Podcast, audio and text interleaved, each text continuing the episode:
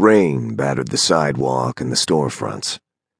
The wind played games with people's umbrellas, teasing in under the ribs and then whipping them inside out and back again. One umbrella handle and shaft, discarded by its owner, skittered along the curb in an overflow from the gutter. There were hardly any people on the street.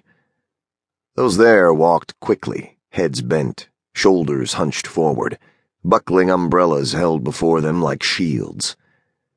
A few sought refuge under awnings and in doorways. One stood bravely in the street, a hand held high in a desperate attempt to hail a taxi. Harold Sloddock sat where he always sat this time of night, in the shadow of the service entrance to Body Beautiful.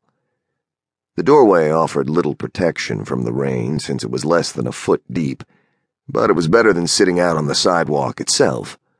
At least he wasn't completely surrounded by the elements. At least Harold could feel concrete behind and beneath him. Solidity. That was something. It was also a matter of habit.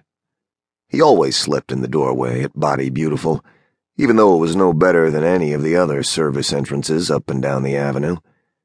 It was part of his routine, forged over the course of many years, many rainstorms.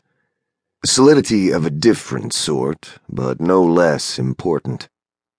Harold held a copy of Cosmopolitan, spread open at the center, over his head. He felt water trickle down between his fingers. After a few minutes, the glossy paper became waterlogged and slick, and eventually the magazine pulled apart in his hands. When this happened, Harold threw it into the street and pulled another issue out of the plastic bag next to him. He had found the stack of magazines tied with string next to a trash can on the corner of Lexington and 79th. His original thought had been to sell the magazines for a quarter apiece further uptown, on Broadway, where all the booksellers were. But if the magazines could keep him dry, or even just a little bit drier, that was worth giving up a quarter or two.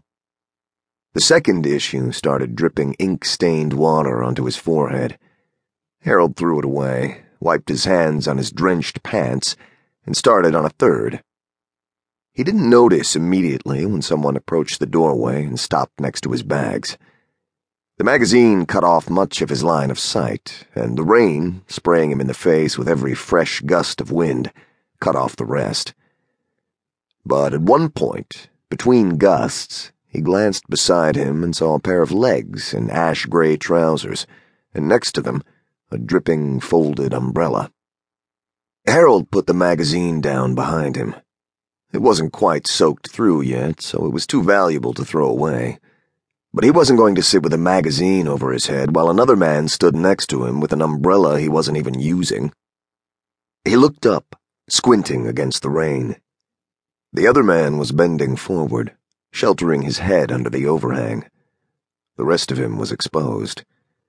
The rain blew on the man's suit, and he just stood and took it, one hand in his pants pocket, the other on the handle of his umbrella.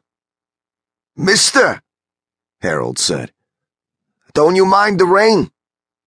The man shook his head. Just water, he said. A little water never hurt anyone. Harold had shouted. The other man had spoken at a normal level, or maybe even a little quieter. So even though Harold had leaned into it, he hadn't caught the words. What? he said. The man bent at the knees. He stuck the umbrella straight out in front of them and pressed the release.